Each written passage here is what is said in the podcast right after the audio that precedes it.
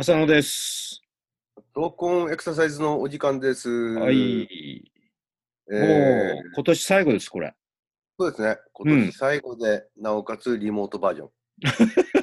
実際はまだ12月なんですが、あの、え12月の上旬なんですけど。ーまあ、もう時期的にもちょっとこの1年間振り返りっていう感じに。そうですね、今年最後配信の分なので、まあ、まあ、どうぞ。今年、まあ、あの、コロナというこの状況を、まあ、語らないわけにはいかないなっていう、この1年間でしたよね。そうですね、いまだに影響を受けてるから、まあ、ほぼ1年にわたって、うん。まあ、コロナに翻弄され続けているという言い方もできますけど。ただまあ、年の初めはそれほどの深刻さはなく、まあ、もう1月、2月はそういった感覚はあまりなく、うん、まあ、よその国の話的なところからちょっとあったんですけどね。うん、だからまあ、この2020年も、初めの方では、まあ、あのー子供の運動発達を参考にして、運動というものを捉えていこうっていうようなところからちょっと始まってる感じもありましたよね。そうですね、運動発達の話が最初の、まあ、テーマになってますね。うん。うん、で、そこから大人が学べることっていう、まあ、子供のきその脳の発達と同時に、環境に働きかける身体のそのいろんなトライアンドエラーが脳を発達させ、そして結果的に運動機能ももちろん発達するんですけど、それが大人の社会生活を営むに従い、えー定型的な生活パターンに陥ってしまい、いろんなこう、体験っていうのがこう、むしろ少なくなっていっちゃってるっていう、そういうのは、かただ一言でカレーとして済ます、カレーだからしょうがないよねっていう前に、もうちょっとこう、できることがあるんじゃないかみたいな話をしてたんですよね。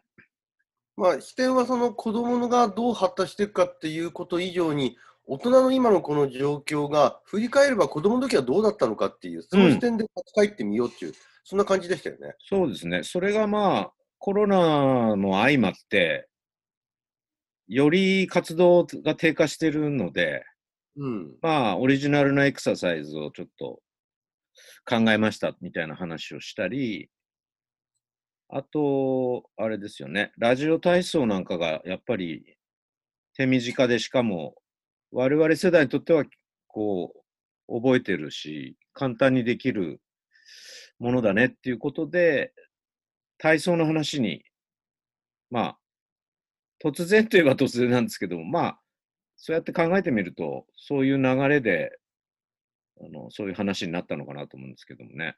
うんまああのーちょっとコロナの影響が大きくなり始めた頃から、その家でのその、うん。えーまあ、じ家にいる時間が、ステイホームの時間が長くなってきたんで、うんまあ、その運動不足も含めて、えー体操中どころを少し捉えてきたんですけど、その、まあ、つながりという意味で言うと、そのどうしてもこう大人になると社会生活、えー日常生活の中で定型的な動きにあのそうそうそ収まってきたききちゃいがちなものを、う。うんちょっとその子どもの自由な運動あ学習や運動発達の視点から見ると、もっとこうやっていけれる、活動していけれるものがないんじゃあるんじゃないだろうかっていううん。そんなところもちょっとその体操の中に入ってる感じですよね。それで実際じゃあラジオ体操やってみて、どんな要素があるかを検証してみようみたいな。うん。そういう企画がラジオ体操第1、ラジオ体操第2、みんなの体操っていう形で続いていくんですけど、うん。まあ、運動発達とその今言った定型的になってしまう大人の状態、そしてそれにコロナが加わって、なおさらそれが強調されたっていう意味では、まあ、ストーリーを描けば繋がらないわけではないんだよね。うん、そうですね。そしてそれを、じゃあ我々オリジナルの体操をちょっと作ってみようかみたいな話に、えーなっていくんですけどね。うん。うん。それで今やってるんですよね。今のこのね、あの体操シリーズというか、まあ、いろんな体操ね。の項目をちょっと考え始めてる。まあ、入れ取り入れようとしてる。うん。ねまあ、その可動性、うん。それからまあ、あの、筋力を含めた安定性的な活動。うん。それに、こう、えーステップのような、まあ、方向、向きを立動的に変えていく。うん。そして今始まったターンのように、向きを急、まあ、変え変えることで、えー自分のバランスや、えー方向性を制御すると。まあ、こんなようなところがね、平行感覚も含めてっていう。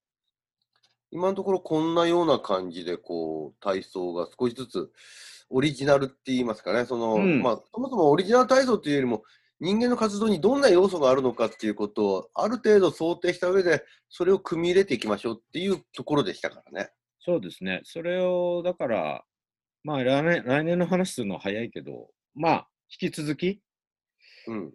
あのー大きなテーマの一つとして続けていきたいとは思ってるんですけどね。そうですよね。うん。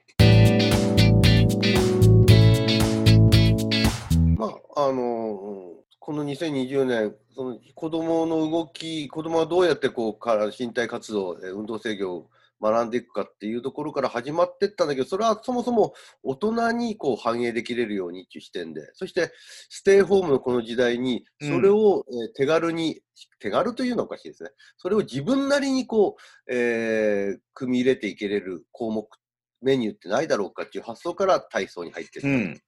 そしてそれはまた2021年にも続いていくと。そうですね。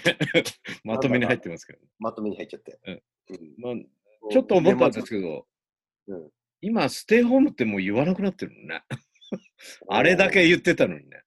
そう、 stay stay って言ってたものが GO GO ですから、ね。GO だから、やっぱり GO と stay、並び立たないんでしょうね、当たり前だけど。うん。うん、ただもう、今、GO がまた、GO もあんまり良くないぞみたいなことになってる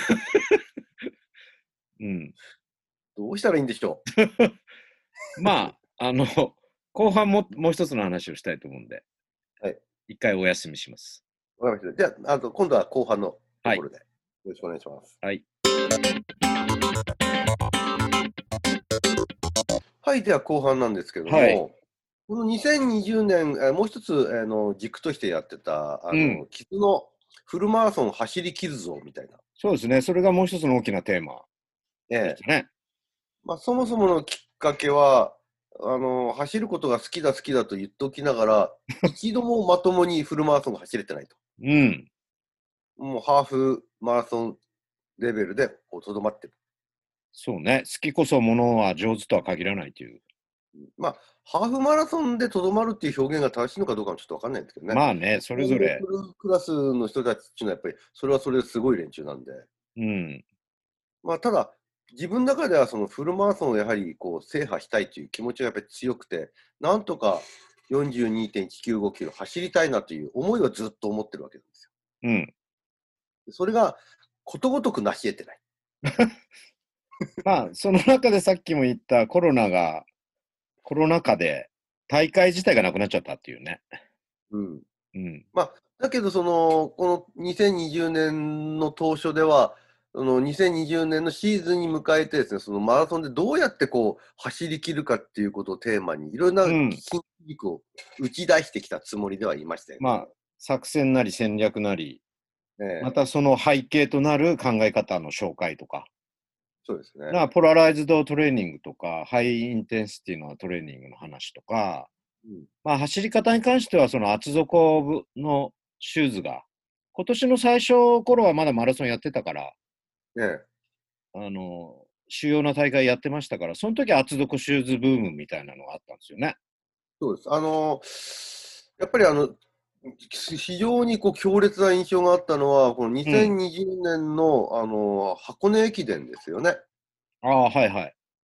ほとんどの、ほとんどの大学が の選手が、もうナイキの厚底を履いてたと。ああ、その話から始まってるんですよね。そうですね。うん。え、じゃあ厚底って靴の底を厚くするだけで記録出るのかと。そうそう。マラソンに強くなれるのかと。あれねいうよう、な問題提起からね。いまだに多分理解してない人結構いるんじゃないかと思うんですよね。あの、うん厚底のクッションを利用してかかとから設置するっていうイメージを持ってる人、やっぱりまだいるんじゃないかなと思うんだけど、うん。もうそうじゃないよって話を結構してるんですよね。そう。まあ、そもそも厚底っていうことの前提となるのは、うんやっぱりこの、フォアフットランディング、前足部、前足側の方で着地して走っていくという、そこが前提としての、まあ、厚底シューズ。そうなんですよね。それを、まあ、ランナーなら知ってるとは思うけど、まあ、当然ね。もうもちろん当然です。普通のランナーならね、こう、いろんな大会にこう、足しげく通うような人、ランナーの愛好者ですか？ならば、おそらく知ってると思う。でも、中には知ってない人もいるのかな？ちょっとわかんない。そうなんですよ。あの、まあ、あまあ、もちろんアスリートレベルで知らないっていうのはないんでしょうけど、うんうん。あの、こう、ブームなもんで、厚底が。うん。厚底履かなければ平気にあらずみたいな状態になって あれでかかとからバンバン行ってたらちょっと問題だよね。うんただ、だから、あのーアスリートクラスはうん分かってやってることだから、それはそんなあの誤解はないんだけど、うんやっぱりこのブームがあの市民マラソンだとか、マラソンビギナーにも、えービギナーズランナーにもこう来ちゃってるんですよね、波が。うん。で、私の知人なんですけども、うん。やっぱりあのー流行りで買っちゃって、買っちゃって。飲めって転びそうになったってやっぱり。うん、いやそうじゃないよって言ったんだけど、そうだよね。うん、でもやっぱりね、こそれだけこの、これだけのその、あらゆる大会で当たり前のように厚底があると、うん。靴はみんな厚底だと思っちゃいますよね、ランナーとかの、うんあのランナーも含めて。なので、まあ、フォアフットランニングっていう、もしくはランディングとも言いますけど、その話も結構しましたよね。そうう。んで、じゃあなんで全速部でこう、あの、着地した方がいいのかというと、うん。まずその方が、あの、フルマラソンのような長い距離を走るときの、うん。膝の故障、その、をどうやって防ぐかっていうところにもつながってくるんですよね。うん。で、その、つま先から設置することで、まあ、いわゆるあそ足の関節、側関節、膝関節、まあ、股関節のこの3つの関節で、えー衝撃吸収がちょうど成立するっていうのが、まあ、一つフォアフットランディングの利点ではあるらしいんですよ。うん。で、もう一つは、フォアフットランディングにすることの方が、まあ、あのー衝撃吸収が少ない上も含めて、あのー速度もまあ上げていけれると。で、うんなんでじゃあ、あの、つま先からつくのは速度が上がるかというと、そもそも陸上の短距離って、うん短距離の話ですよ、これは。ねあの、フォアフットなんですよね。当たえり前ですけど。そうです、そうです。前側の方にしかピンないですから、スパイク、うんスパイク。だからそこでか、あの、地面を蹴ることが前提なんで、うんフォアフットランディングが100メートルなり200メートルなりの短距離の前提なんですよね。ねで、そのスピードをフルマラソンで走りきれれれば、当たり前ですけど。まあ、そりゃそうですね。でも、やっぱキプチョゲも含めてそこの発想なんですよ。うん。まあ、スピードランですよね。そう、スピードを上げるためには、やはりあの短距離のランディングと同様のあの飛行が必要だと。うん。まあ、それも、それもあってのフォアフットランディング。でうんそして、まあ、あとは同じ発想ではないでしょうけど、えーそ足首の関節でも衝撃吸収ができるということで、まあ、長距離にわたる影響力を排除、膝への影響力を少なくするっていう意味でのフォアフットランディング。うん。だからどちらかというと、市民マラソンだとか、あのレクレーションレベルのマラソンっていうのは、そっちの方でのフォアフットランディングが、まあ、普及してるのかなっていう感じがしますね。うん。まあそういう意味で、その厚ええ底シューズを使うっていうのは分かるんですけどね。あの、二関節付きの話ね、だいぶ前にやったのが、ここにも関係はしてきますよね。そうなんですよ。まっすぐ地面をこう、どういう方向で押さえつけるかっていうね。そう。うん。床に対しての力の方向を、方向を決めるね。うん、かかとから入って受け止めて、ひつま先で抜けるっていうよりは、もう衝撃を、あのー上に上げて下に落とすみたいな感じの、うん。衝撃を、あの吸収する、あるいはあの上に上がる力を作り出すっていう、そういった発想は二関節付きの発想でもあるんですよね。プラス、アキレス腱もかなり重要な役割を果たすので、うんまあ、その辺の負担を減らすっていう意味の厚底だったりもするんだよね。そうなんですよ。だからか、かとからつくっていう意味じゃななくてね。市民マラソンが使う意味で言うと、やっぱり膝をかばう、あの守るっていう意味での厚底で、厚底というか、そのフォアフットランディングで、うんそのフォアフットランディングをやりやすくするやり方法として、その厚底があるっていうふうに捉えていいと思う。うん。で、まあ、そんなような形で、この、えーフルマラソンシリーズを始めて、まあ、ええ実際、その、フォアフト、フォアフットランディングを取り入れることによって、まあうん。膝への負担が減ったっていうことを実感した、まあ、うん。1年間だったなと思いますね。ただ、その、トレーニングっていう意味で言うと、やっぱりこう走りすぎちゃうんですね、練習の中で。はいはい。だから結局その関節を含めた、えー運動器の損傷っていうのはやっぱ走りすぎることでやっぱり起こしてるなっていうのをこの今シーズンの後半に気づきましたね。まあ、その前にね、ポラライズドの話はしてたんだけどね。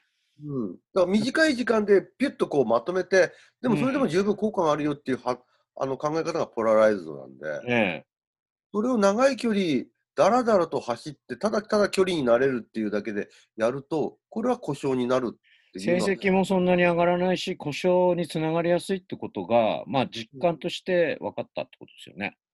今から言うと、そのフォアフットランディングプラス、その大会の1ヶ月前にはもう長い距離を走らない。長い距離走るのはもう2ヶ月、3ヶ月レベルで終わ終えておいて、そこからはもうポラライズドトレーニングだとかで能力を維持するなりして、あの運動器を守りつつ能力を上げていくとうん。いうのが、ももしかしたら2022年の課題なのかな。21年ね。あ、21年。うん21年の課題なのかなって思い2ます年後かよみたいな感じ。うん、もう自分の中ではね、もう 丸1年飛ばそうと わかりました。思ってはいるんですけどね。うん。うんどうです？浅野さんから見てそういった私あのーまあ、結果的に理論を説明して、実体験をして、こう、説得力をより持たす形になっていく、この番組の最初の趣旨に、まあ、あった感じだとは思うんですけど、うんまあ、理論先に分かってんのに、やってみないと分かんないってかいっていうね、そんな感じもしますけど。素人 そこが素人なんですよ。素人の引きこもごもっちゃってですね。でも、そ、それがゆえに、まあ、失敗というか、トライアンドエラーと考えれば、うん。身にはすごくつくよね。いや、だってね、これ考えてみてください。これ、うんトントン拍子に言った通りにはまってたら、これはもう、あれ、こうなんて成立しませんからね。そうだよね、嘘でしょってなっちゃうからね。うん予定調和でしょって言われちゃうから。もともとできる人だったんだって。違いますって。できないから悩んでるんですっていうのをそだよね。前面に出してきたんですよね。頭から体へとこう、染み渡るのに1年かけたとかけたと。いうことで。だからその今年の。2021年、また、えー今言ったその計画で、はい。長い距離をいどの時点で、えーやめるか、そしてポライトトレーニングをどうやって、えー利用していくか、こうん。こをちょっと2021年のテーマにしていきたい。まあ、実際の大会がね、うん、始まるの、始まった暁には、そうなんですよ。素晴らしい、もうびっくりするような記録が待ってるかもしれないですよね。記録よりもまずちゃんとフルマラソン走り切りたいな。まあ、そうですね、まず。まあ、そんなとこでしょうか。はい。はい。まあ、そんな感じの2020年でした。あ、じゃあもう皆さん、あの良いお年をお迎えくださいということで。はい。はい。では、またよろしく来年お願いします。はい、お願いします。